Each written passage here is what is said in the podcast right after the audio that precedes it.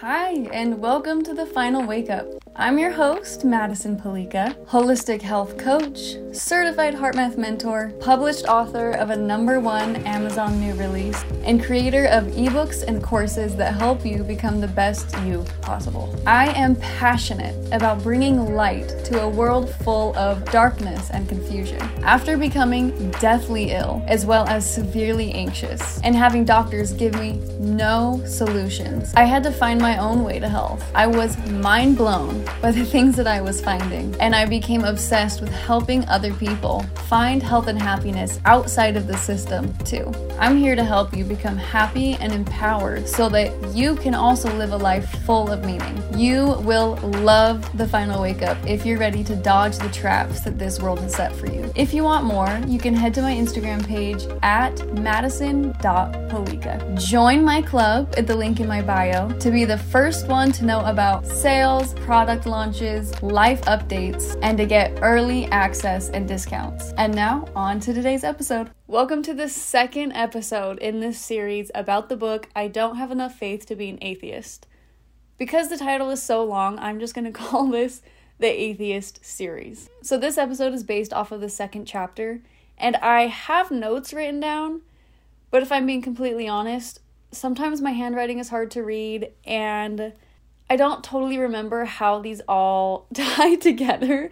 So I'm to try my best to make them cohesive, which they should be. I literally just went through the outline of the second chapter and like picked out the things that I underlined or like the pages that I bookmarked, but yeah, so just just bear with me. I promise this has like a greater point to it, but it might get a little bit like this through the episode. So we'll see.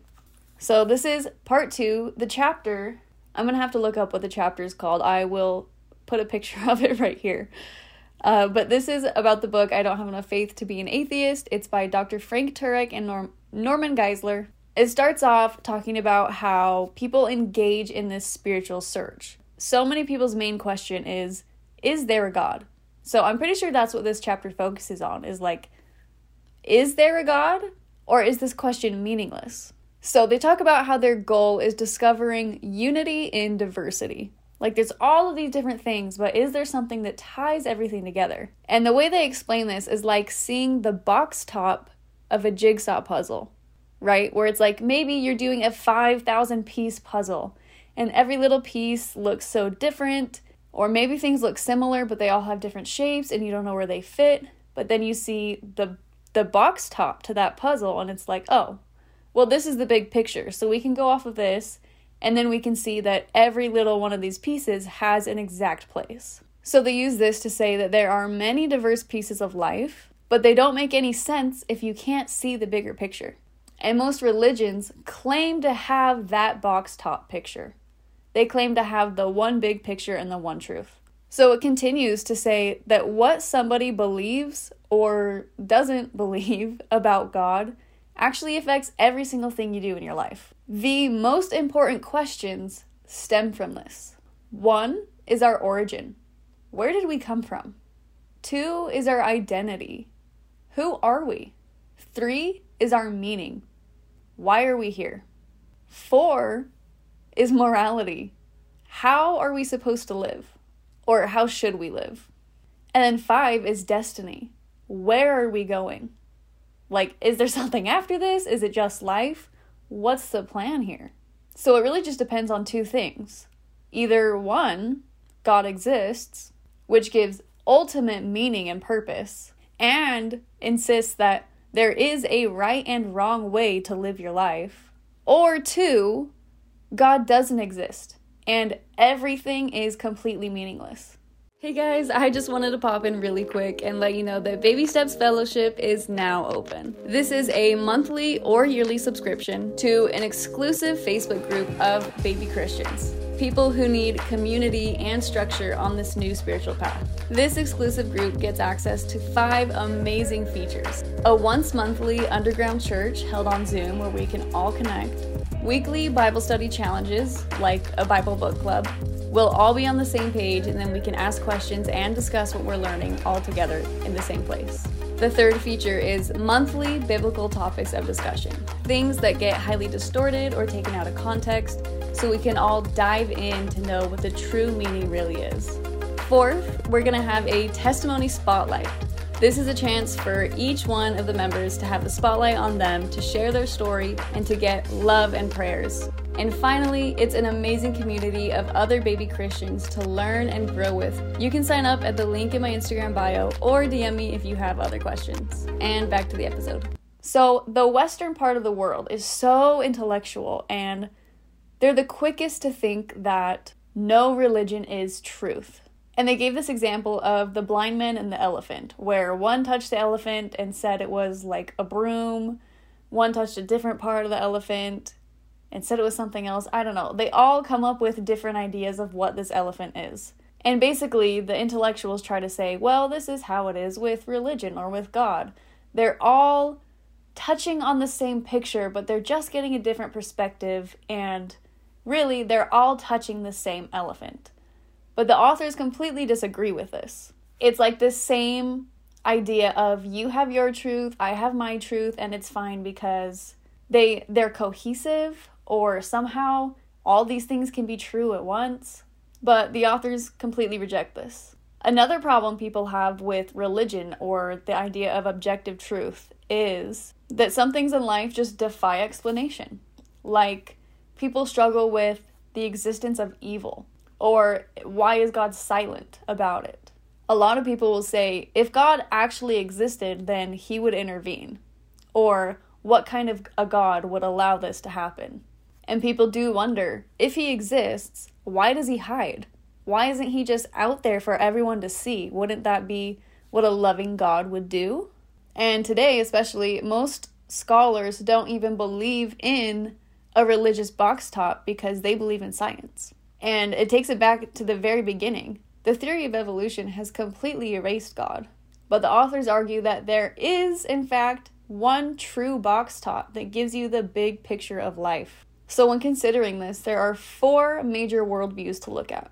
The first is theism, which means there's one God, that this is a personal God, they created the universe, they're not a part of the universe, the way that a painter isn't a part of their painting.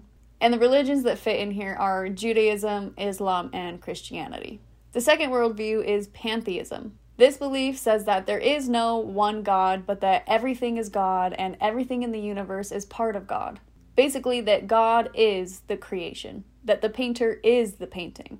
The religions that believe in this are Buddhism, Zen Buddhism, Hinduism, and New Age, which I used to be heavily involved in. The third worldview is atheism, which is that there is no God at all. And the fourth is agnostic, which means I don't really know if there's a God, but I don't think that you can prove if there is or isn't. So now, while religion, of course, requires faith, facts are central. You have to have facts behind it. Every single religion makes truth claims, and these claims of truth can actually be evaluated through historical research, archaeology, and scientific investigation. People often don't realize that science and religion are addressing the exact same questions. Science is literally just the study of creation. So they're both investigating, but there are some religions that are not open to investigation. In my my uh, personal experience, I would say this sounds like the LDS Church. But anyways, the authors go into talking about people's blocks to Christianity.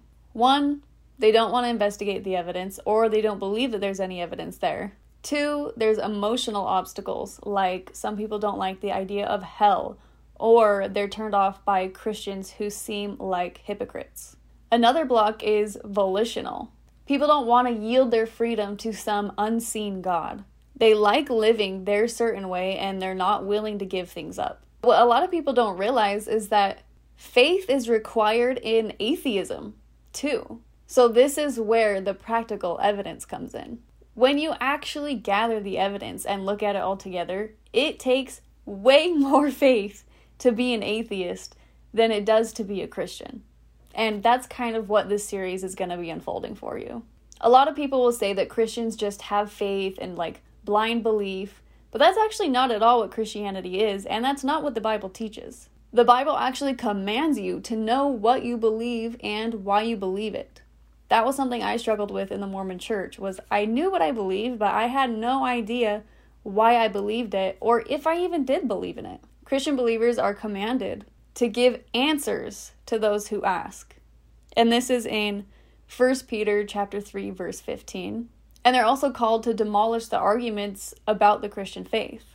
And this is in 2 Corinthians chapter 10 verses 4 through 5.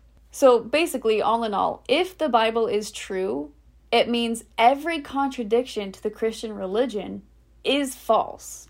However, though, it doesn't really even matter how much evidence there is because a lot of people choose not to believe out of an act of their will.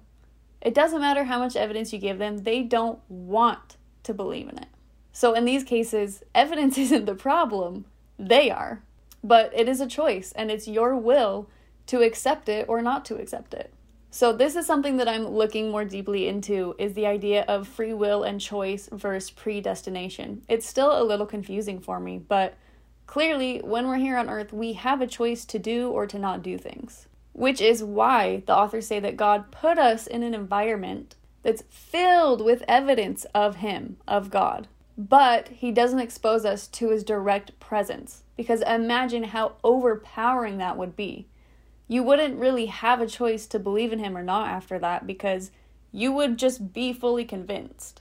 It would honestly be overwhelming. But so God can't force you to love him or to believe in him. He can only woo you. In conclusion, people, instead of searching for the truth, they tend to try to mold the truth to their personal desires rather than adjusting their desires to fit the actual truth. But what we conclude about God impacts every single aspect of our lives. It's the most important question for humans to answer and to ask. So that's where I'm going to leave off with this episode today. The next episode will be on chapter 3, or maybe it's chapter 2. I don't remember. But the next episode is talking about how the truth about reality is knowable. And I am so excited to dive deeper into this. I can't wait to see you there.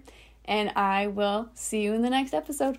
Thank you so much for listening to this episode of The Final Wake Up. I hope this episode sparked a flame in you to march forward in your journey for truth, health, happiness, and meaning. If you want to dive even deeper down the rabbit hole, go to my Instagram at madison.palica. There, I have so many highlights dedicated to spreading even more information and value.